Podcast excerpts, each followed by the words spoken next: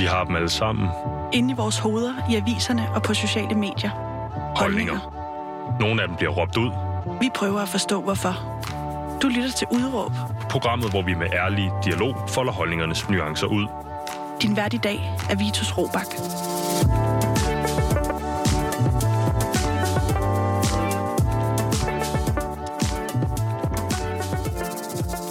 God dag og velkommen til programmet Udråb her på Loud, som i dag skal handle om flygtninge, fairness og principper. Det skal nærmere bestemt handle om sagen fra Nyborg, hvor en ung kvinde ved navn Aya Abu Daher for nylig fik afslag på sin anmodning om forlængelse af sit midlertidige opholdstilladelse. En sag, der har fyldt meget i de danske medier, må man sige. Men alt det, og meget mere tør jeg godt sige, har dagens gæst nemlig en holdning til. Velkommen til dig, Asmus Lewis, elev på Nyborg Gymnasium. Yes, og øhm, mit udråb, det er mine medstuderendes hjemsendelse gavner kun politikerne. Skarpt. Min medstuderendes hjemsendelse gavner kun politikerne. Øh, Asmus, øh, jamen lad os da hoppe lige ind i det, når du er, øh, er så god at, øh, at starte på den så tidligt her. Vi skal snakke om Aya Abu Daher, som jeg sagde. Øh, en sag, der har fyldt øh, en del i de danske medier. Øh, men dit udråb ligger jo faktisk en lille smule ved siden af. Øh, min medstuderendes hjemsendelse gavner kun politikere. Hvad er det, du mener med det? Ja, altså, vi, øh, når, når vi sådan skal stille spørgsmålstegn til, øh, hvorfor det rent faktisk er, at de her 205 syrere, som Aya så er en af, skal sendes hjem, så, øhm, så bliver det jo lige pludselig et meget svært spørgsmål at svare på, fordi at det gavner jo sådan set ikke øhm, os studerende, det gavner jo sådan set heller ikke det danske samfund som en helhed, men i virkeligheden, så hvis man graver lidt dybere og kigger lidt under overfladen, så er dem, det er jo rent faktisk gavner, det er jo de politikere, der kan pege på de her folk, sige, de her syre, det er grunden til, at I står i de problemer, som I står i lige nu, sige det til deres vælgere, og så ligesom tegne sådan øhm, et, øh, en stor rød skydeskive på dem, og derved få vælgerne til at stemme på dem, fordi de overbeviser dem om, at der ligesom er det her problem, som sådan set ikke rigtig er et problem. Mm-hmm. Det er sådan set det. Ja, ja, sådan kort sagt i hvert fald. Altså. det er nemlig det, Asmus. Vi har, øh, vi har hele teamet her til at, at, at gå i dybden med det. Øhm, du går på øh, gymnasium Aya, eller man kan vel sige, teknisk set ikke længere. Øh, hvor, hvor, hvor står den? Øhm, jeg tror, at øh, hun er i hvert fald... Øh, jeg, jeg er faktisk ikke helt sikker på, om hun stadig har fået lov til at dukke op til, til timer endnu, men altså, det er i hvert fald kun et spørgsmål om tid, før hun ikke engang får lov til at komme på gymnasiet længere. Nej, altså. lige netop. Øh, og øh, Asmus, øh, jeg sad og læser politikken den anden dag, og der er et, øh, et, et, et åbent brev skrevet til Mathias Tesfaye, som jeg allerede vil sige nu. Vi har selvfølgelig forsøgt at få fat på Mathias, og som sædvanligt, så vil Mathias ikke medvirke i de danske medier. I hvert fald ikke på Radio Loud. Vi har forsøgt mange gange, Asmus. Ja, desværre. Han gider ikke. Men, jeg gad øh, ellers godt snakke Jamen, det gad jeg virkelig også godt, øh, i særdeleshed den her sag. Øhm, men, men jeg sidder og læser politikken, og så falder jeg over det her åbne brev, øh, du og nogle øh, medstuderende ude på Nyborg Gymnasium har skrevet, på vegne af jeres medstuderende, Aya Abu Daher, øh, eller for ligesom at, at, at tale hendes sag. Øhm, så snakker jeg med dig i telefonen, og så går det op for mig. Det er ikke, fordi du er ude på ligesom at, at skjolde din bedste veninde, eller, eller på anden vis ligesom øh, har, har oplevet noget ind i din egen lille vennegruppe, du tænker, du må stå op for. Det her, det virker som om øh, på dig, altså som om det er, en, en, det er simpelthen en principsag. Øhm, kan du prøve at fortælle mig, hvordan er det, hvordan er det, det går fra, at du, at du går ud på øh, Nyborg Gym, og er øh, øh, øh glad, forestiller mig, glad menig elev, øh, til at, øh, du skal til at tage den her, øh, hvad hedder det, øh, skoleveninde i, i, i forsvar i øh, en af landets største aviser. Ja, helt klart. Altså, jeg har aldrig nogensinde snakket med Aya, før den her øh, situation dukker op. Og øhm, jeg, øh, hvad nu det hedder, jeg har heller ikke haft nogen timer med hende, eller noget som helst. Øhm, men så sidder jeg der på bussen på vej hjem her i, øh, i påskeferien, og så ser jeg lige pludselig min rektor, øh, som er fantastisk. Han er så sej.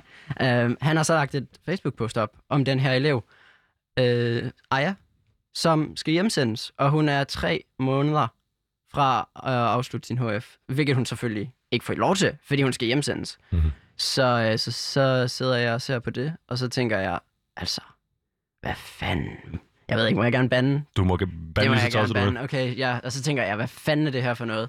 Øh, det er godt nok uacceptabelt. Altså, jeg har, øhm, hvad nu det hedder, jeg har ligesom haft holdninger til flygtningedebatten og har været på, øh, på den side, øh, som jeg er på nu, og som jeg, hvor mine holdninger ligesom kommer fra nu, den har jeg været på. Jeg har aldrig rigtig været, øh, hvad siger man, sådan engageret i flygtningedebatten øh, i Danmark, men lige der, der tænkte jeg, det, det er kraftet med for meget.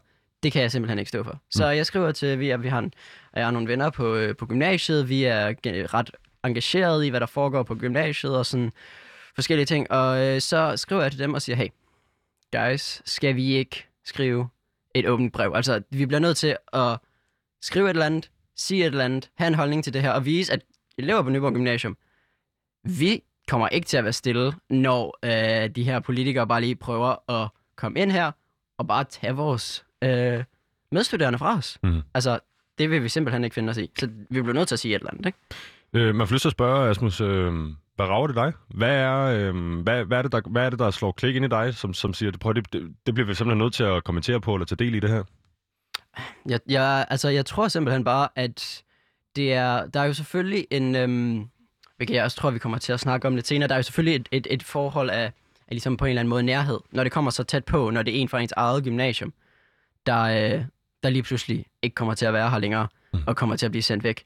Øhm, det, det, det er jo helt klart det. Altså, jeg tror, det er også derfor, at jeg, jeg havde sådan en, øhm, en reaktion over for det, det fordi det kommer lige pludselig så tæt på, ikke?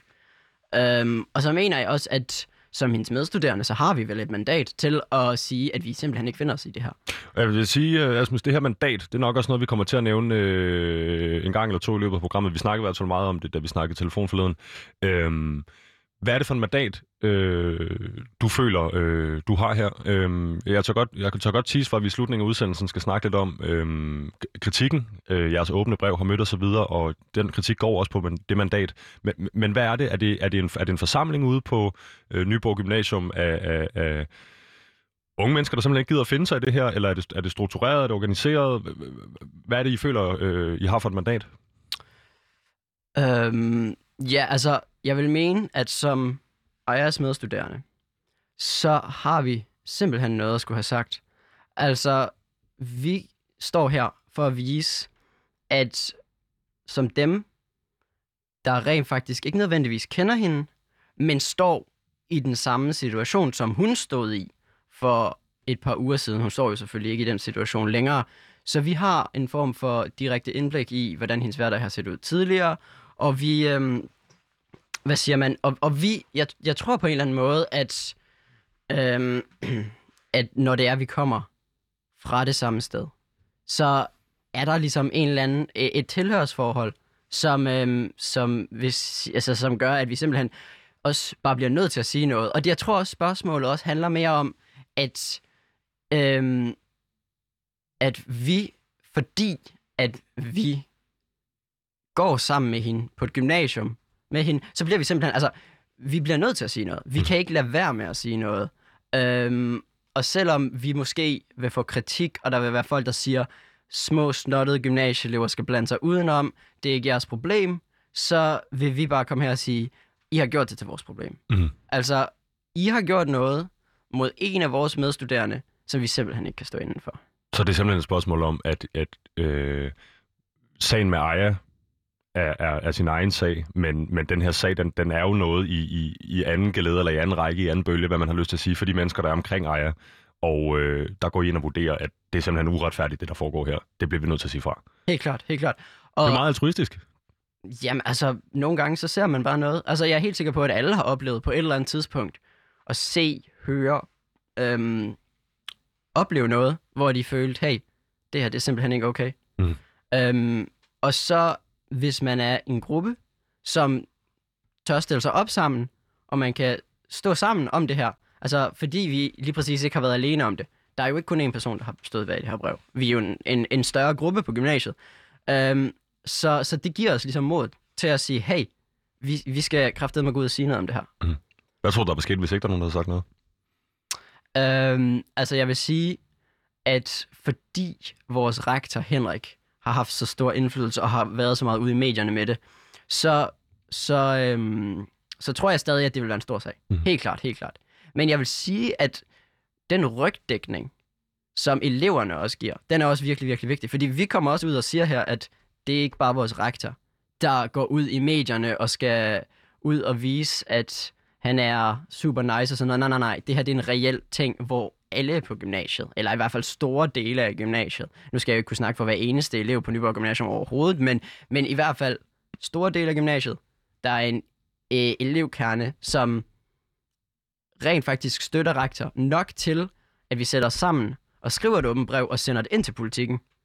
Øhm, det tror jeg også, det, det, det er jeg helt sikker på også er, er noget, der, der ligesom rykker og viser, at der er i hvert fald flere folk, end man lige vil tro, der står bag det her, og flere folk, øhm, som, som ligesom vælger at gå ud og sige noget. Altså, fordi der kan jo sagt, det kan jo, der kan jo være tusindvis af mennesker, der sidder hundredtusindvis, øh, måske endda millioner, der sidder og er enige med det, vi siger. Men hvis der ikke er nogen, der går ud og siger det, så kan det jo sådan set være lige meget.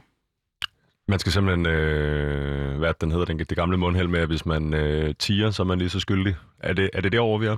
Nej, det vil jeg ikke mene. Altså, så det, det synes jeg også er, er, er lidt hvad, hvad, problematisk at beskylde folk for at, øh, at tige. Det er jo, altså, jeg vil mene, at folk har jo alle sammen deres forskellige grunde til, at de ikke nødvendigvis vel ude i medierne. Det er jo også derfor, at der står og flere elever på Nyborg Gymnasium. Altså, der er jo... Det er underskrevet øh, du, øh, Asmus Lewis, fire medstuderende og øh, elever fra Nyborg Gymnasium. Ja, og så de fire medstuderende så også nævnt øh, ved navn. Men, men, og så fordi der står flere elever fra Nyborg Gymnasium, det er fordi, at der var flere elever på gymnasiet, der blandt andet også har været med til at skrive den, men også bare generelt støtter op om det, der ikke nødvendigvis vil nævnes i medierne, men også gerne støtter op om det. Så det skal jeg ikke, altså bare, bare fordi, at jeg øh, ikke har noget problem med at gå ud med mit navn i medierne, betyder det ikke, at jeg skal sidde her og, og ligesom kritisere andre folk, fordi de ikke har lyst til det, selvfølgelig. Mm-hmm.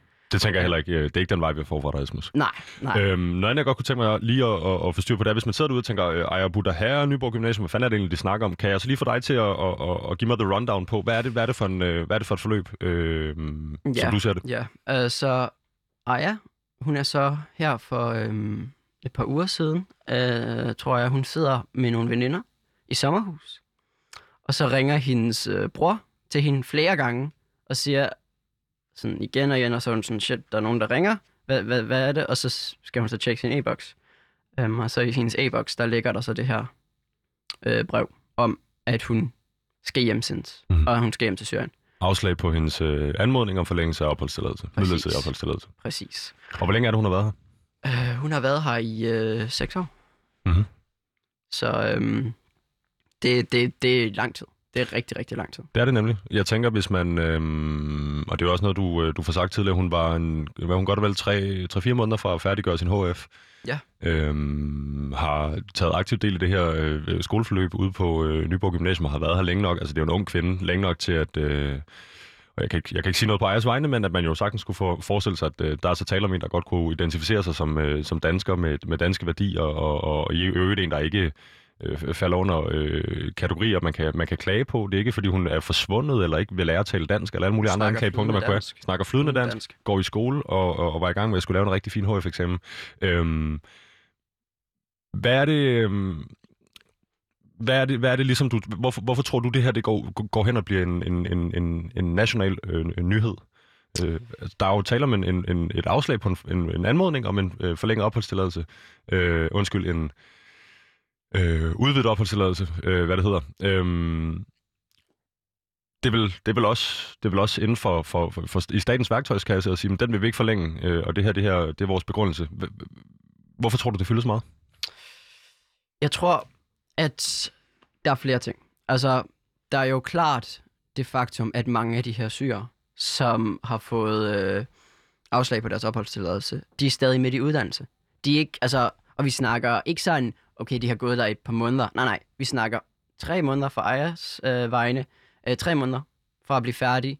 Øhm, der var et kærestepar, hvor der var en, der også var tre måneder for at blive færdig med en STX, en treårig øh, uddannelse, og, to, og så var der en, der var, gik i 2G. Øhm, der var en sygepleje øh, studerende, som også var lige ved at blive færdig, tror jeg. Så altså, det er jo det.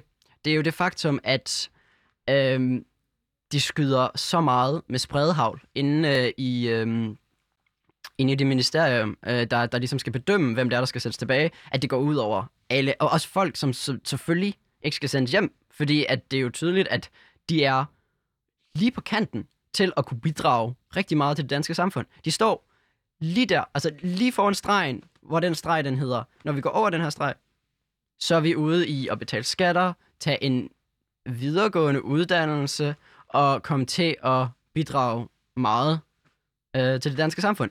Det er den ene grund. Mm-hmm. Den anden grund, det er jo så, at når vi så rent faktisk kigger på situationen i Syrien, så er den på ingen måde så sikker, som, øhm, som den danske øh, som den danske stat siger, den er. Altså, det er jo klart, og jeg skal ikke betvivle flygtningenevnets, øh, be, øh, analyse af sikkerhedssituationen i Syrien, fordi jeg er sikker på, at der er nogle utrolig gode, utrolig øh, veltænkende og, og generelt øh, faglige embedsmænd, der sidder derinde.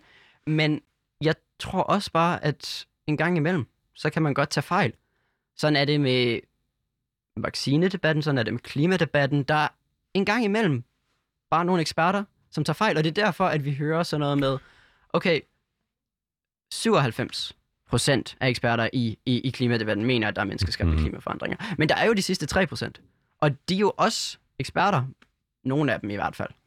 De kommer Øh, bare frem til nogle andre, øh, nogle andre ja, konklusioner. kommer- jeg tænker på, er det ikke at betvivle øh, de her øh, embedsfolk og eksperter øh, i, i, i, den måde, du kommer til at reflektere over det, efter du har sagt, at du ikke betvivler det? Jo, men, jamen, jeg vil sige, altså, jeg tror også, at måske, at jeg skal, jeg skal specificere lidt, hvad jeg mener med at betvivle. Jeg mener, jeg betvivler dem ikke for at have onde intentioner. Det er det. Altså, jeg, jeg tror ikke noget, altså, jeg tror på ingen måde, at de har siddet, altså, der er jo mange, der, der peger på, at det er lidt sjovt, at, øh, Og Asmus, øh, det der smider Asmus lidt af, det er, at vi har øh, nogen til at installere øh, nye radiatorer op ovenpå, som jeg havde været op og lave en aftale med. Jeg ved ikke, hvor meget det gik i lyd, men det skal vi, hold da kæft. det skal vi lige få til at, Det er... det skal vi lige få til at øh, gå væk. Er der nogen, der gider at tage den der? Det er der. Asmus, Yes, der er jo ikke noget, øh, ikke noget så spændende som at sende live. Øh, Nej, klart. Når det her sker. Jeg har fået, øh, jeg har fået kolleger, tror jeg, til at gå op og få det til at stå oppe.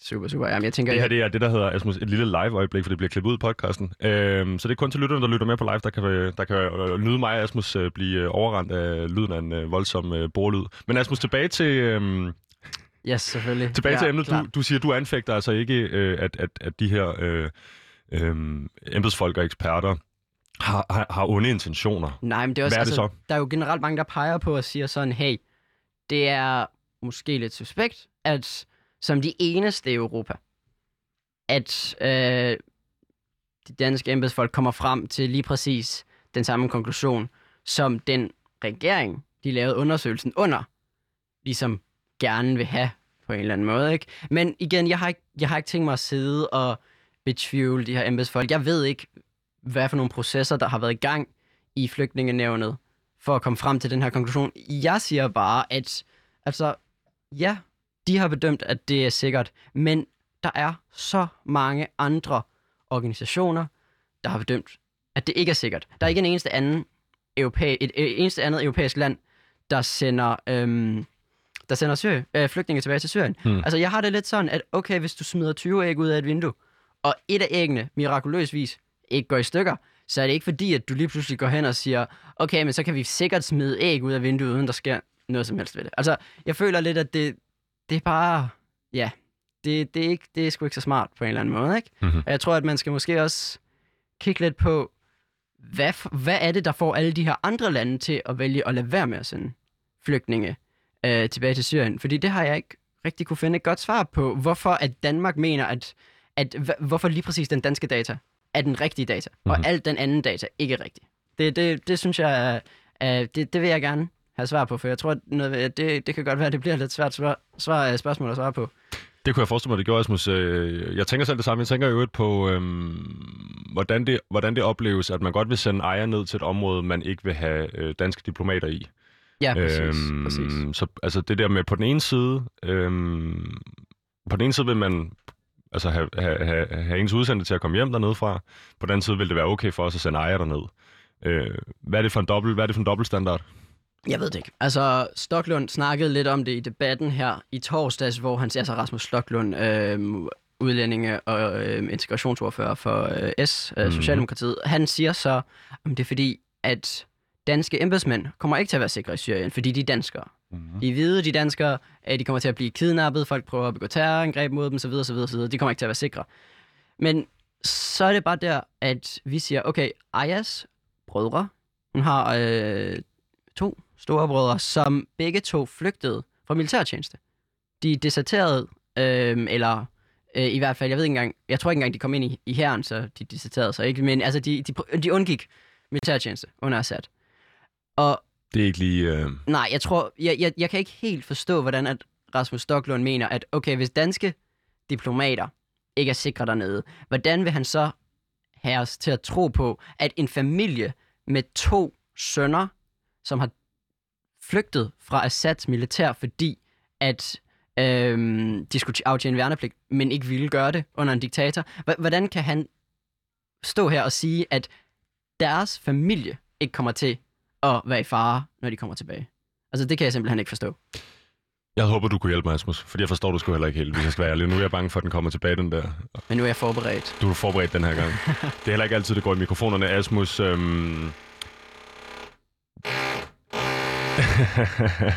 Asmus, øh, jeg, jeg tænker på noget andet i forbindelse med det her med øhm, øh, dobbeltmoral, dobbeltstandarden jeg vil sende, øh, eller tage diplomaterne hjem og sende mig dernede. Det er, øh, hvordan er det, du oplever den danske stat tolkning af, hvem Aya er? Altså, hvordan, hvordan, hvordan tror du, vi, vi, vi kigger på hende som enten dansker, eller flygtning, eller midlertidig øh, øh, borger?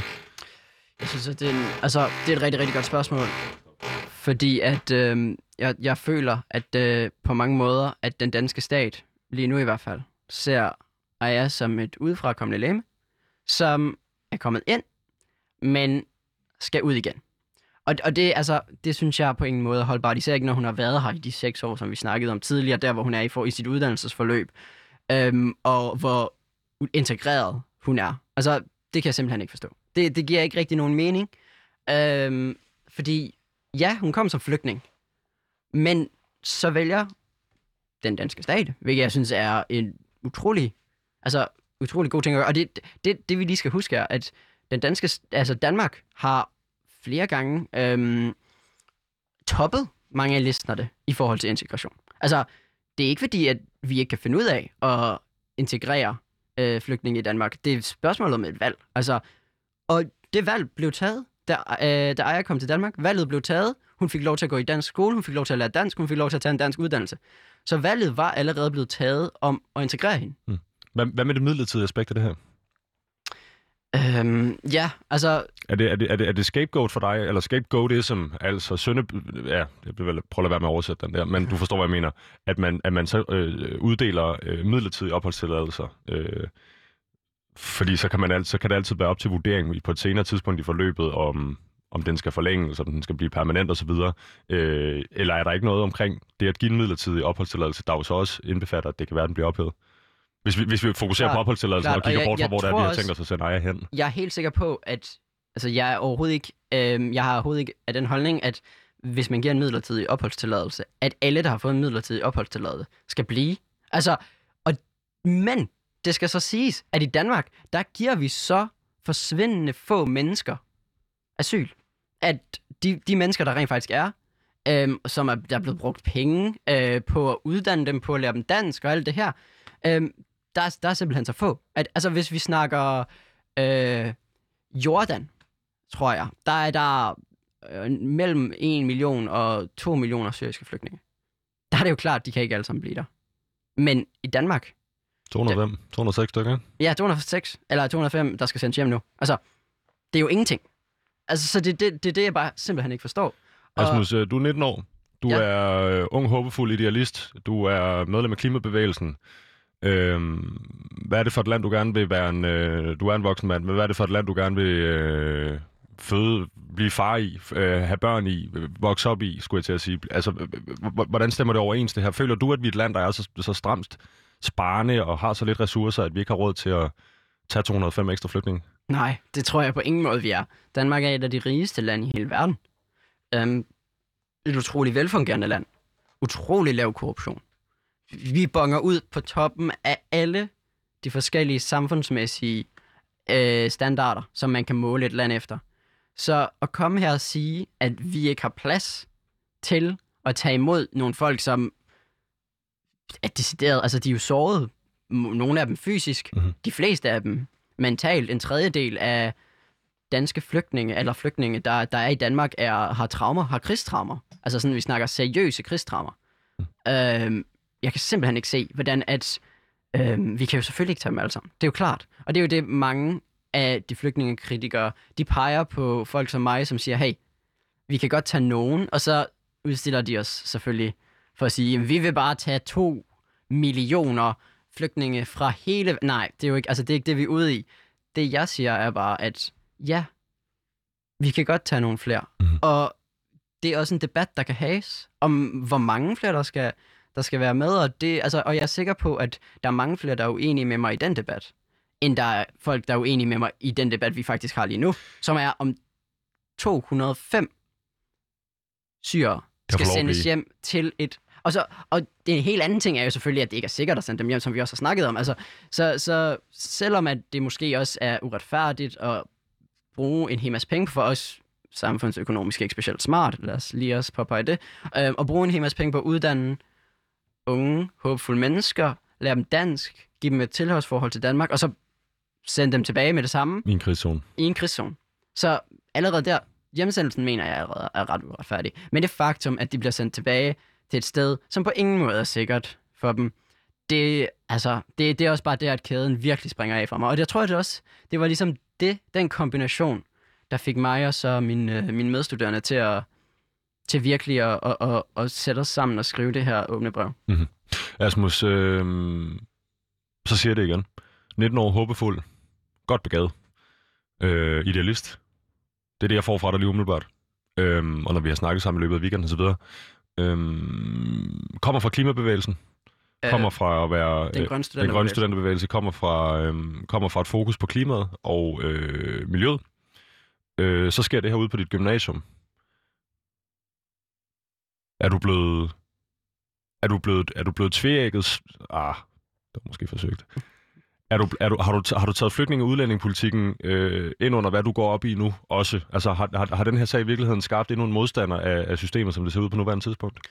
Altså, det er et rigtig godt spørgsmål. Jeg tror, for mig, der har jo, som jeg nævnte tidligere, altid haft holdninger til, til flygtningekrisen, og de holdninger, som jeg også stadig har.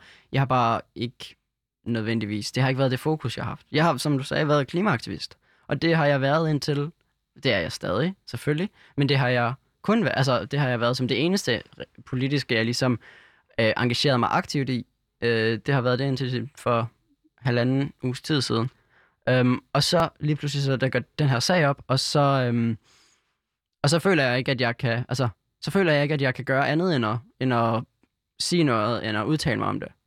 Og jeg tror, altså, jeg tror, jeg ved, jeg er ikke sikker på, om det her, det kommer til at udvikle sig til, øhm, til at jeg også begynder at blive aktiv på flygtningeområdet. Jeg tror, det kommer meget an på, hvordan den her sag udvikler sig. Mhm. Øhm, fordi i mit hjerte er jeg jo stadig klimaaktivist, og det er det, jeg kæmper for. Men nogle gange, så står man bare i en situation, hvor at, øhm, at man ser noget, man ser en uretfærdighed, som man simpelthen ikke føler, at man kan lade stå.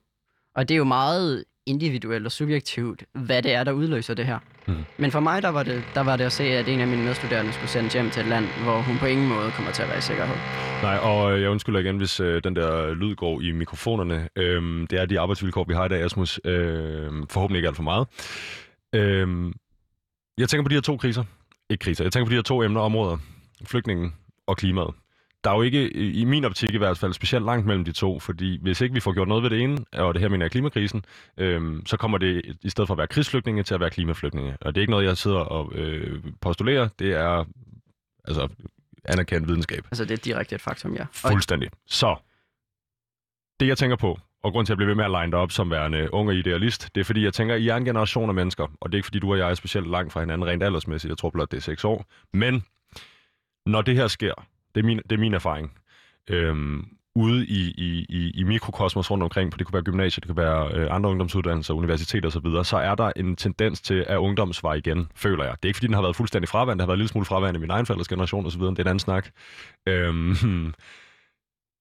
det virker på mig som om, at hver gang, at øh, regeringen øh, går ud og, og, og, og, træder, på, træder på noget, der kunne opfattes som en, en eller anden form for skævvridning af nogle menneskerettigheder, eller et eller andet, der, der simpelthen virker grotesk. Øh, I det her tilfælde får du sat situationen op tidligere i programmet, du siger, du, du oplever det to ting. Det er det, hun er så tæt på målstregen, og det er det, vi vil sende hende hjem til, ikke er hjem til øh, hjem til Ærø, hvor du er fra, eller hjem til et, et, eller andet, ja, det kunne være et sted i Nordjylland. Hun skal, hun skal ned til en krigszone, men øh, i et regime øh, ført af Bashar al-Assad, en diktator. Øh, det virker helt absurd, hvis man tager det sådan her, uden at, uden at, uden at kigge, tage hele flygtningedebatten med ind. Men når det kommer til at virke så absurd, så, så, så tænker jeg på, om... Altså, hvor, hvor længe tror du, det her det kan blive, hvor længe kan det, hvordan kan det blive ved med, med, med, med, med en regering, der i, i, i jeres optik går ind og, og, og, og gør noget, der er dybt forkasteligt, øh, før det er jer, der sidder på magten? Ja, det er jo det. Altså, jeg vil sige, at øh, den gennemsnitlige alder for en politiker er, er, er sgu en smule højere end, øh, end, end vores aldersgruppe generelt, så nu må vi jo se, hvad der sker. Øhm, aktivisme er jo ofte noget meget ungdomligt, øh, selvom at der er nogle super seje folk i bedsteforældrenes klimaaktion. Dem skal vi lige, lige give dem et shout-out. Men generelt så øh, er aktivisme noget, noget som, øh, som ofte øh, kommer til udtryk gennem ungdommen. Mhm. Øhm, Men jeg tænker, I slår hårdere ned nu, end jeg oplever, at min... Hvis, hvis vi kan lave et skæld mellem os to, det teknisk set tror jeg, der er et lille generationsskæld fra millennial til Z, hvis vi skal lave den der. præcis, ja, Øh, klart. du sætter jeg millennial. Jeg fik lige røvskorpen med. Pauline, vores producer, er en rigtig millennial. nu bliver det en generationsdragt. Det skal vi prøve at komme væk fra. Det, jeg tænker på, det er... Øh, der var sgu også nogle... Øh, jeg havde nogle sindssyge oplevelser på mit eget gymnasium. Det var mere over i... Øh, lad os kalde det over i MeToo. Øh, genren, området øh, på mit gymnasium. Men jeg tænker, der skete en forfærdelig masse uretfærdigheder, som vi alle sammen var vidne til, men der var ikke nogen, der rigtig stod på det, fordi vi havde lidt for travlt med os selv. Øh, nu oplever jeg, øh, at, at som når det her sker, øh, at øh, du, og jeg lavede, du og jeg lavede det her øh, billede i går, øh, som hedder, I sidder en, øh, en, en, en, en klasse, en gymnasieklasse, i et klasselokale, og så lige pludselig så åbner døren midt i undervisningen, og så kommer der en, en, en sortklædt skikkelse ind, vi kan ikke se, hvem det er, og tager ejer i nakken, og river hende ud af klasselokalet, og går med hende, og I får aldrig at vide, hvad der er sket med hende. Det er jo sådan, det, det, er jo sådan, det følelsesmæssigt kan føles, hvis det her kommer til at, at, at, at gå igennem på den her måde. At en, en, en, en magt, der er ikke nogen af jer, der har en daglig øh, kontaktflade med, eller på nogen måde er i dialog med, kommer og snupper en medstuderende ud af klasselokalet for at sende den medstuderende til en krigszone. Så slår I tilbage. Øh, så er det så min oplevelse, som du og jeg har snakket om gennem weekenden og gennem det her program, at hov, så får du sgu øjnene op, for der er uretfærdigheder andre steder end på klimaområdet, øh, i særdeleshed på det her område. Øhm, så det jeg vil frem til, Asmus, undskyld min lange kringlede, øh, kringlede øh, øh, ople- øh, hvad, hvad, hvad, formulering, det er, hvor længe kan det blive ved? Det er jo et rigtig, rigtig godt spørgsmål. Jeg tror, der er nogle forskellige ting at tage fat i her. Altså for det første, så tror jeg, at selvfølgelig har hele den her internetgeneration og øh, hvad nu det hedder, aktivisme gennem internettet gjort, at der måske er flere unge nu, øh, der, der er mere aktivistiske og mere aktivistisk anlagt, end det tidligere har været. Jeg tror også, at der på mange måder også kan være en form for forestilling om, at den tid, vi lever i nu, er meget anderledes, end det har været i fortiden. Øhm, men det, det, det, altså på sin vis er det jo helt klart sandt, men samtidig så tror jeg også, at det ofte kan være sådan... Øhm, jeg, jeg tror også, at, at der generelt er en, en forestilling om, at, at tiderne er meget mere anderledes, end det rent faktisk er. Så det, der er der måske også noget der. Men, Kan, kan jeg lige få dig til at sætte på på det? Altså, at, at, at, at, at, at det er værre, end det er, eller end det er bedre, end det er?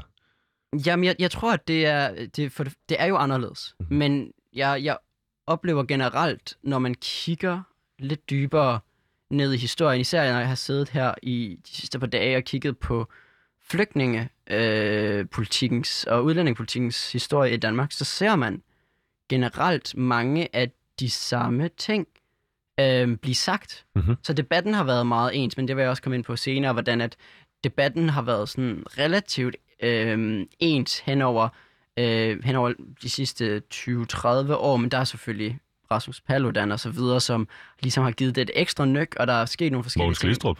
Øh, præcis, og det, er jo, og det er lige præcis det. Altså, man kunne sagtens øh, trække nogle paralleller mellem Mogens Glistrup og Rasmus Paludan.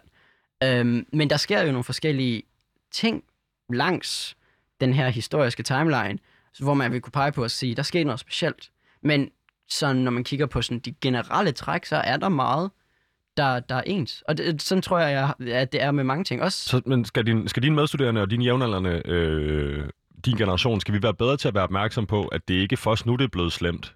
Det har, det, altså, det, det, altså, alt, alt, jeg hvad vi tror- oplever nu, er et produkt af historien. Jeg tror, at, at, at det er nemlig det, vi, vi, vi bliver nødt til at se, hvordan er det er opstået. Men forskellen fra nu og til dengang, det var, at nu er den her retorik, som vi har kunne se i lang tid, øh, den er begyndt at materialisere sig i politik. Og det, og det er det, der er så anderledes ved den tid, vi lever i nu. Øhm, så på, på sin vis er den anderledes, men der er også mange ting, som jeg ser øhm, er ens. Mm-hmm. Jeg ser, at, øh, hvis jeg så må gå, øh, komme med min analyse jeg ser så også en ungdomsgeneration, som øh, på et idealistisk spektrum er helt op tilbage med 60 gener- eller 69-generationen, øh, der, der virkelig fucking vil noget, øh, der tør tage nogle slag på øh, deres egen, øh, det kunne være frihed, det kunne være deres eget øh, energi, tid osv., altså øh, helt vildt mange aktivister, øh, helt vildt mange mennesker, der bruger en masse af deres øh, fritid og privattid øh, på at kæmpe de her kampe, men en stor forskel fra 69-generationen er, I er meget bedre til at mobilisere jer. Øh, kvæg internettet, øh, kvæg sociale medier og alt muligt andet, men I er øh, simpelthen meget bedre til at komme med fælles front. Det er sådan, jeg oplever det. Helt Så, klart. så kan det være, det, kan det, være det øh, nu, om, om, om, om dine jævnaldrende har øh, respekt for, at øh, historien gentager sig selv osv., øh, er det, så, er det så nu, der kunne ske noget ekstra? Er det, er det, er, altså, øh, er det nu, vi kan få stemt øh, en masse folketingsvalgte ind, øh, som er under 35, eller som er under 30, eller som altså på en eller anden måde har respekt for, at de også skal tage deres ansvar for, det kunne være klimaet, men det kunne så dels også være for flygtningepolitik osv.? Altså, det ville jo sådan set være drømmen, ikke? Øhm, og jeg, jeg tror også, at det handler rigtig meget om, præcis, at, at mobiliseringen er, på sin vis i hvert fald, anderledes. Jeg tror også, det handler om, at der er meget mere teori Mhm. bag den mobilisering, der sker lige nu. Jeg kunne forestille mig, at tidligere har det været meget sådan, okay, nu gør vi det her, vi går ud og snakker med nogle folk. Bup, bup. Altså, nu, nu var jeg jo ikke ung under øh, 68-generationen. Det var heller ikke. Men, men jeg, jeg ser meget mere nu, at, at der er en, en, en, også en lidt mere teoretisk tilgang til øhm, mobilisering. Og der, øhm, der bliver, når, man, når vi snakker mobilisering, så er der ofte også, man læser øh, okay, bøger om, okay, hvordan mobiliserer man bedst folk, hvad skal man gøre, Mhm. mm-hmm. hvordan udvikler man øhm, politik, øhm, hvordan laver man bedst workshops osv. osv. for at udvikle politik og sådan noget. Så, så der er helt klart en, en mere, hvad, hvad siger man, en mere praktisk, en mere resultatorienteret tilgang. Mhm. Mm-hmm. Føler jeg i hvert fald, der er på mange måder. I hvert fald i mine, mine oplevelser. Øh, mm, der, og, og jeg vil også sige, i forhold til, hvad du nævnte tidligere, der, altså, der, der vil jo altid være en, en, en form for en, en noget, der skal reageres på. Der vil altid være en, en form for katalysator, der leder til, at folk reagerer på det. Er I reaktiv? Er det det, du siger? Øhm, Nej, men det er det. Altså, reaktiv har jo den, Ne- noget den negativt klang. konservative, altså selvfølgelig, at man reagerer på, og det, det er ikke det. Altså, vi snakker ikke, vi snakker ikke, hvad nu det hedder, reaktiv, fordi reaktiv har jo en, en, en, en hel, hvad siger man, etymologisk øh, historie, hvor at reaktiv jo selvfølgelig betyder en reaktion mod fremskridt. Og det er jo selvfølgelig ikke det, vi snakker om. Vi snakker om ren, hvad, hvad, hvad siger man, øhm, årsag og virkning i forhold til, at der sker noget, øhm, og så unge ser det på sociale medier, og så at de deler det, nogen deler det, mange deler det, og så er der så også nogle få, måske flere og flere, der så også vælger at gå ud og skrive om det, og organisere sig, tage til demonstrationer, selvfølgelig. Mhm. Mm-hmm. Så, så det er det, jeg mener med en, en form for reaktion. Altså, der vil jo altid være, det, det er jo, der, jeg tror, at der er ret få folk, der kommer ind i aktivisme, fordi at de, øhm, de bare sidder i sofaen en dag, ser Paradise Hotel, og så tænker, hmm, jeg tror, i dag, der vil jeg gå ud og kæmpe for klimaet. Det, er bare, det, det føler jeg bare lige, at Paradise Hotel ligesom giver mig... Altså, det tror jeg ikke kommer til at ske. Jeg kan er heller ikke fordi- se koblingen. Nej, præcis. Altså, der sker et eller andet. Der, og, og det er det. Altså, og fordi at medierne generelt er så hurtigt reagerende, som de er nu, så, så kan det sagtens godt være, at der er en... Øhm, at, at, der er, at den her reaktion, den sker hurtigere, og den sker større. Mm. Det, det, vil jeg, det, det tror jeg, at, øh, at der, er en, øh, der er noget med, og det kan man måske også se øh, i forhold til øh, min generations tilgang til aktivisme. Der er måske en, en sammenhæng der, ja. Det tror jeg. Og inden vi skal tilbage øh, på sporet med, øh, vi skal tilbage til det udråb i virkeligheden, vi skal tilbage til, øh, hvorfor det her kun gavner politikerne. Vi har smagt lidt på det, jeg vil gerne have den øh, serveret helt hjem. Inden vi gør det, så vil jeg lige øh, høre dig, Asmus, fordi øh, Øh, du, slår mig jo som en enormt reflekterende. Øhm, hvad hvis jeg kalder, øhm, hvad hvis jeg kalder den her generation, altså hvis, hvis, hvis, vi kan godt blive enige om, at vi er bedre til at mobilisere alle de her ting, vi lige har snakket om. Øh, der er mere teori bag. Mere teori omkring, hvordan man mobiliserer, sig. der er øh, bedre øh, altså netværk i virkeligheden til at, til at, til at kunne mobilisere sig. Øh, mere viden bag. I har alle sammen læst øh, Debois og Rand, Rand og alt muligt andet, ikke? Øhm, ah, det vil jeg, jeg, jeg. jeg oplever virkelig, virkelig, virkelig mange rigtig unge mennesker, der har læst noget, noget filosofisk Arand, stof, som jeg... Arand kan, kan helt klart noget. Jeg må indrømme, jeg har ikke selv læst uh, De Beauvoir, men uh, det, uh, det kan godt være, at man lige skulle... Produceren siger, det skal du gøre, hvis du vil være med i klubben, men... Uh, ja, det, er, det er det, jeg tænker. Jeg tror ikke, at jeg, jeg får lov til at være med her, hvis jeg ikke har læst uh, De Beauvoir. Det, det jeg tænker ja, på, uh, Asmus, er... Um, jeg kan godt opleve en generation nogle gange, der også bare ved det hele. Vi vil, vi vil det bedst muligt på flygtningeområdet, vi vil det bedst muligt på klimaområdet, vi vil det bedst muligt på øh, i racedebatten, i sexisme-debatten, alle mulige andre ting. Vi, vi vil det bare, da, da, da, da, da, og vi har det her øh, teori, der bakker os op i, hvad vi siger. Vi vil bare ud over steppen, vi vil have det gjort nu, osv. osv., osv. Er det realistisk? Er der, er der for meget, måske for meget godtro og for lidt virkelighed i, i, i, i noget af det? Øh, jeg tænker ikke, ikke specifikt på, hvad I har skrevet, fordi den er jo sådan rimelig lige til, men i din generation, på den her aktivistiske front? Det er et godt spørgsmål. Altså, jeg tror, at for mig i hvert fald, så betyder det egentlig, altså, det betyder jo selvfølgelig noget i, hvad siger man, i den måde, man fører øh, sin politik frem på. Og den måde, man laver aktivisme, der betyder det jo selvfølgelig noget, øh, om man ligesom skal grænske re, øh, realismen i det, i det, man gør. Men jeg, jeg tror ikke nødvendigvis, at det gør nogen forskel forskel i forhold til den motivation, jeg føler for at gå ud og gøre noget. Mm. Fordi at man kan jo altid sige en ting, og det er, at hvis man ikke gør noget, så kommer der ikke til at ske noget. Altså, det er så simpelt. Øhm, jeg tror, nu parafraserer jeg lidt, men øhm, for eksempel Frederick Douglass, øh, der er sådan et citat, som, som jeg rigtig godt kan lide, hvor at han siger, at magten øhm, afgiver ikke noget som helst, hvis ikke man stiller et krav. Mm-hmm. Man skal stille et krav, og man skal gå ud og sige, hey, det er det her, det, det er det, vi gerne vil. Det her vil vi gerne have, og det kæmper vi for. Hvor, så, hvorfor Frederick Douglass? Hvem er han? Hvorfor er han god at citere Frederick her? Douglass, han var jo en, øh, en, en af de største borgerrettighedsforkæmpere i den amerikanske, i den amerikanske søde flygtede slave. Øhm, flygtede til Norden gennem uh, The Underground Railway, som hjalp slaver ud af Norden, og blev så en borgerrettighedsforkæmper. Mm. Øhm, super, super, super cool dude. En, der virkelig havde brug for... Øh at snakke, snakke skrald til magthaverne, skulle jeg til at ja. sige. En, der havde brug for en, der virkelig havde brug for at stille krav til magthaverne. Præcis, klart. og få nogle rettigheder. Ja, fortsæt den, Jasmus. Og det er også derfor, at i slutningen af vores... Øhm, det var også en, en, en, en klar ting, jeg havde med, og som vi også havde med, da, da vi skrev det her åbne brev, det var, at der skulle være et krav. Vi, der står jo så sådan set i slutningen af det åbne brev, hey, Mathias Tesfaye, elever på Nyborg Gymnasium, man, man vil tænke, at, at vi måske havde fået lidt storhedsvandvid, når vi siger det her, men vi kræver, at du øh, at, at de syriske flygtninge, der er under uddannelse, får lov til at blive i landet. Og, og altså, det er jo det. Det kan godt være, at det ikke er realistisk, at han læser det, og så går I ind på kontoret og siger, okay, departementchef, whatever han så hedder, det vi lige skal gøre nu, det er, at øh, der er sådan nogle gymnasieelever, de kræver det her af mig, der er simpelthen ikke andet, jeg kan gøre, jeg bliver nødt til at lade dem blive. Altså det er vi godt klar over, det kommer til at ske. Men samtidig så bliver vi nødt til at stille nogle krav. Fordi hvis vi ikke stiller krav, så er det jo sådan set lidt lige meget. Kritik uden krav er ligegyldigt på en eller anden måde, ikke? Mm-hmm.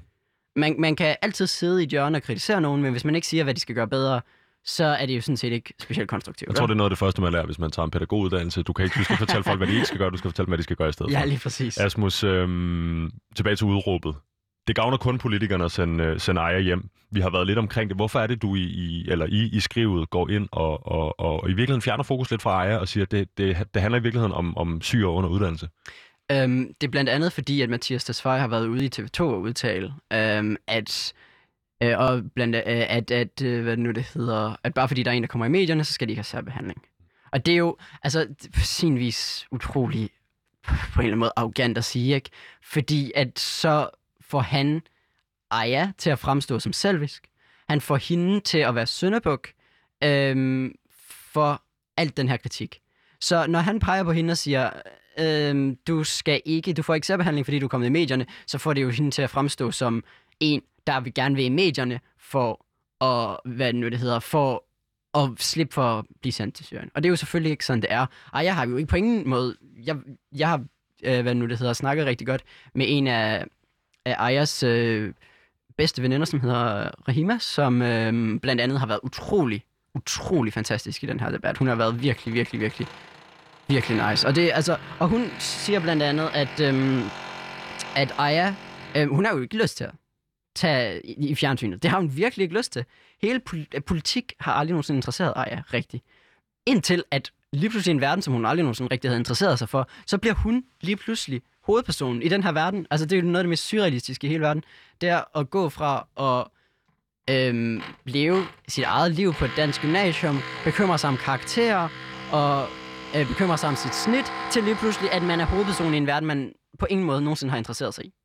Altså, det, det, øh, jeg, jeg vil aldrig nogensinde kunne sætte mig ind i den situation. Det må være helt vildt øh, surrealistisk.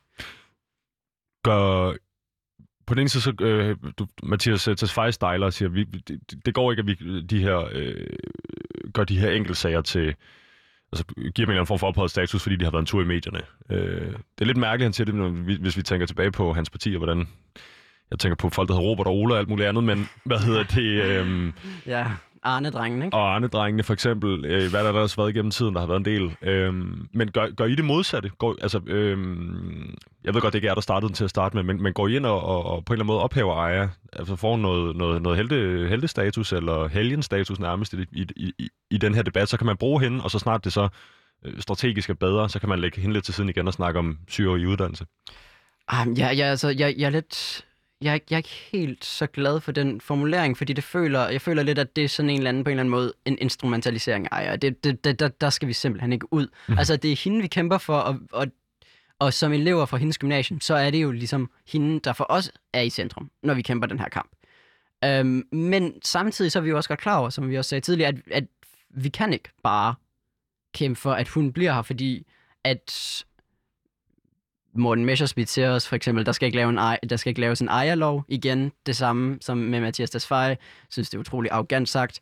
Øhm, men men det, så det, det kan vi jo sådan set. Vi kan ikke kun kæmpe for hende. Hun er i fokus for os, fordi at hun er vores medstuderende, men vi kan ikke kun kæmpe for hende. Mm. Så, øhm, så det er der, at, at, at det sådan bliver til, at vi også generelt begynder at kæmpe for øh, unge syre. Og, og, det er jo, og det er jo et valg, som vi har taget, at have den indgangsvinkel, fordi at vi er medstuderende. Og det er det, vi ligesom baserer vores mandat på, at vi er medstuderende med Aya. For eksempel, øh, hvis jeg selv alene gik ud, så vil jeg så gå ud og sige, at jeg kæmper for unge syger, der er på uddannelse, men fordi at vi er Ejers medstuderende, så er det ligesom vores indgangsvinkel. Det giver perfekt mening for mig, Asmus.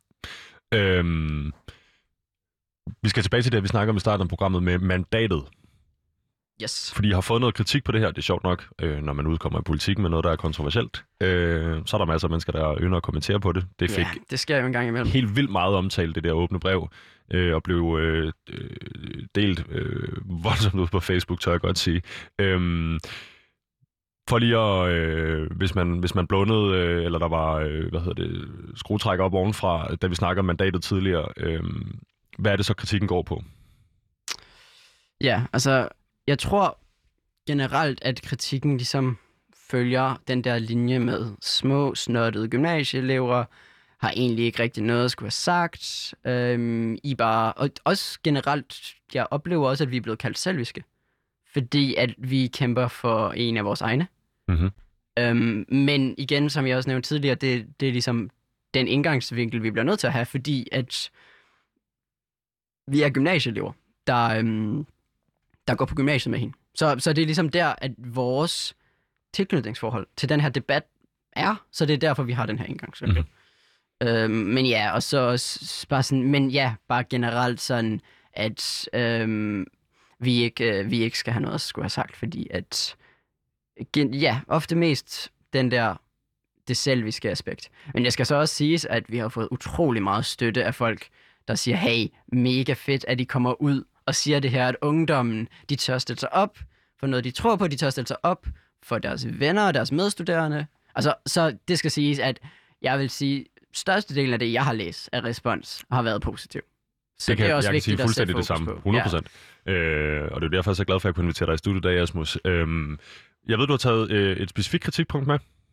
Ja, men det er fordi, det, jeg vil gerne også grave lidt dybere ned og se på øh, den danske udlændingepolitik som, som et fænomen generelt, fordi at jo, vi snakker jo om en specifik sag her, men så hvis vi skal finde ud af, hvorfor de her folk skal sendes tilbage til Syrien, og hvorfor er det så vigtigt for øh, regeringen, for DF, for store dele af, af, af højrefløjen, hvis ikke hele højrefløjen, at de her unge syre bliver sendt tilbage, så skal vi grave lidt dybere, fordi hvis vi skal finde ud af, hvorfor det er. Hvad er grunden til, at de her folk bliver sendt tilbage? Hvad er grunden, Asmus?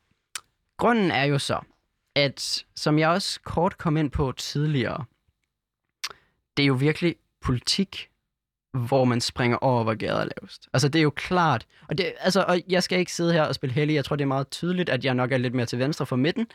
Øhm, og det er jo klart, alle i politik gør det. På venstrefløjen, der er det ofte de rige, som bliver antagoniseret. Og på højrefløjen kan det ofte være minoritetsgrupper. Det kan også være andre folk, akademikere en gang imellem, sådan forskelligt. Men der vil Og, det, og, altså... og dem, der føler, de har taget patent på det gode, ikke? Jo, Ja, ja det er også, den, den, er også, den er også med, ikke? Jo. Øhm, og jeg tror, altså det er jo, det, det er generelt, altså det er så nemt at tegne et stort, øhm, et stort kryds på nogen, stort rødt kryds, sige, dem her, det er deres skyld, at du ikke har det godt. Mm-hmm. Så peger man på dem, så siger man, det er deres skyld. Og så får man stemmer, fordi at man handler proaktivt ud fra de regler, man selv har sat op. Mhm. Så man som politiker sætter noget op, sætter op, at der er nogen, der er et problem, og så handler man ud fra det, og fordi at man i citationstegn løser det problem, så kan man sluge vælgere. Og du siger, det foregår øh, fra højre mod venstre, og fra venstre mod højre, fordi der vil altid være en eller anden form for target man. Ja, og så i den her situation, der er det simpelthen vores medstuderende, der Som- får malet det her kryds på hende, og så bliver hun ligesom brugt i et politisk spil for at få vælgere. Så i virkeligheden, altså, det er det, Men begge veje rundt, ikke? Altså hun bliver, hun bliver gjort til en token øh, syr, en der... Ja, og det, det skal vi også være klar over, at, at selvfølgelig, at jeg kan, ikke, jeg, jeg kunne ikke være mere taknemmelig for, at der også er politikere, der kæmper for hendes skyld. Mhm. Men altså, det vil jo, altså, det vil jo måske, altså, det, det er jo klart, at, at det jo også er en del af deres politiske program. Øhm, men, men så vil jeg sige, at jeg føler, at, og, og, men, men på den anden side, så er det også bare, at generelt, når det kommer til politik, så er det meget, meget, meget sværere at pege på nogen, og så sige, dem her, det er ikke deres skyld. Og det, det, de er de gode, eller de er ligesom dem, vi ikke skal kigge på. Det er meget sværere at fjerne fokus fra nogen, end det er at sætte fokus på nogen. Det, det, sådan er det bare i politik. Helt grundlæggende. Altså, så, så derfor vil jeg også sige, at den kamp, som de politikere kæmper, er faktisk en kamp, der generelt er lidt mere i modvind. Øhm, de politikere, der så kæmper for Aya. Fordi det er meget, meget svært at sige til folk, at man ikke skal have nogen, end at sige til dem, at man hader måske også et stærkt ord, ikke? Men, men at sige til dem, at, at de gerne må blive her, i stedet for at sige, at det er deres skyld, at det går galt. Ikke? Hvorfor tror du, det her værdipolitiske spørgsmål, altså på udenrigsområdet, øh, udlændingområdet, har fået... Altså hvorfor er det, hvorfor er det blevet den største ting i dansk politik, og har været det i en del år efterhånden? Det er meget interessant, ikke? Ja, jeg vil sige personligt, jeg giver ikke en skid. Tag nogle flere. Tag nogle færre. øh, lad dem være, der er her. Bli, blive her. Altså, jeg, jeg, jeg, jeg, kan ikke, jeg kan ikke mærke det. Jeg kan ikke føle det. Jeg synes, vi skal være mere humane. Ja. Hvorfor er det, det fylder så meget for resten af Danmark, det her? Kan du hjælpe mig? Jeg tror, altså, det, det er interessant lige at tage fat i, øhm, hvor, øhm, hvor det helt startede, ikke? Fordi at øhm, Poul Nyrup Rasmussen sagde i 1999, at DF aldrig nogensinde ville blive stueren. Og det er jo meget interessant at se, hvor Socialdemokratiet er nu, Mhm. på grund af det. Så det er, hvad det nu det hedder, det, det, den gode tone blev ligesom droppet i øh, ved 9-11. Det var ligesom der, at sammenhængen mellem muslimer og terrorister og muslimer, og generelt også, at det ligesom blødte over i, at muslimer også er kriminelle og sådan noget. Det var der, det hele begyndte på en eller anden måde. Ikke? Der har været fremmede øh, fjendske politikere i lang tid i Danmark, men det var der, det ligesom blev rettet direkte mod muslimer. Tidligere har det været polakker, eller albanere, eller folk fra øh, Sri Lanka på grund af borgerkrigen dernede, og så videre, så videre, men det var der, det blev rettet mod muslimer. Og så fordi, at DF kom i regering, blev regeringsgrundlag for at få regeringen, og så få regeringen gerne ville have gennemført nogle forskellige ting, så var DF med på bordet, da der skulle gennemføres ting, så havde de nogle krav. Men fordi at et parti som DF, der stiler sig selv på at være udlændingekritisk, ikke bare kan sige, okay, nu har vi fået det gjort, så er vi færdige, fint. Nej, nej, nej. Bolden bliver ved med at rulle og rulle og rulle, fordi de kan aldrig nogensinde sige, at de er færdige. Fordi hvis de siger, at de er færdige, så mister de deres mandat. Det er et argument, der simpelthen handler om, at hvis man vil være strammer på udlændingepolitikken, så bliver vi ved med at stramme og stramme og stramme og stramme og stramme. Du kan aldrig rigtig stramme den op igen. Så, Præcis. så går du mod din egen politiske, dit eget politiske mandat. Og Altså, måske det skal være kort. pointe her er, at Socialdemokratiet har et valg her. Det har DF ikke. Det er deres politik. Socialdemokratiet har et valg. De har andre ting, som de kan gøre. De har andre ting, som de kan fokusere på. De behøver ikke fokusere på udlændingepolitik. De har et valg, og det er meget, meget vigtigt at understrege det her. Og Asmus, det bliver det sidste ord for dig i dag. Øhm, Tak. Skarpt, jeg vil sige tusind tak, fordi du kom i studiet.